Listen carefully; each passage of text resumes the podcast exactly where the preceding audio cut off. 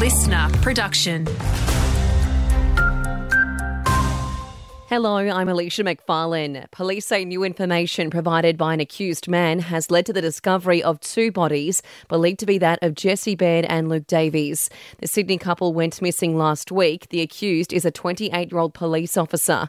Detective Superintendent Danny Doherty says crime scene detectives are at a property in Bungonia where the remains have been found. They're in uh, surf bags, which we allege was used to transport the bodies from the house at Paddington.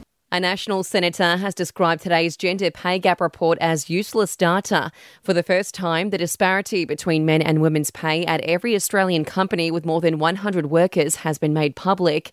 Matt Canavan says it raises a lot of questions. This uh, gender pay report must be the most useless set of data that a government agency has ever collected. If we want to have useful information, we need to at least correct for the fact that different people work part time and full time. This data doesn't even do that. Southeastern Australia is bracing for extreme fire conditions. Extreme fire danger ratings will be in place tomorrow for much of Victoria and South Australia. The Weather Bureau's Dean Narramore says some parts of Victoria are of particular concern. We're also forecasting catastrophic fire dangers in the Wimmera district. That means if any fires do get going, they will be uncontrollable and uncontainable. So, very dangerous conditions.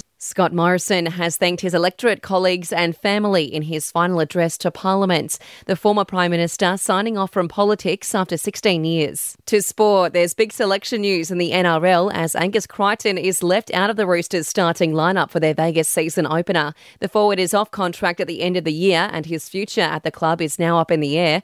Meanwhile, South Sydney is set to blood two newbies in its clash against Manly. Jacob Gagai comes onto the wing while Sean Keppie gets the nod against his former club. And the Matildas are ready to play at Marvel Stadium in tomorrow's Olympic qualifier against Uzbekistan, despite concerns about the pitch following recent concerts.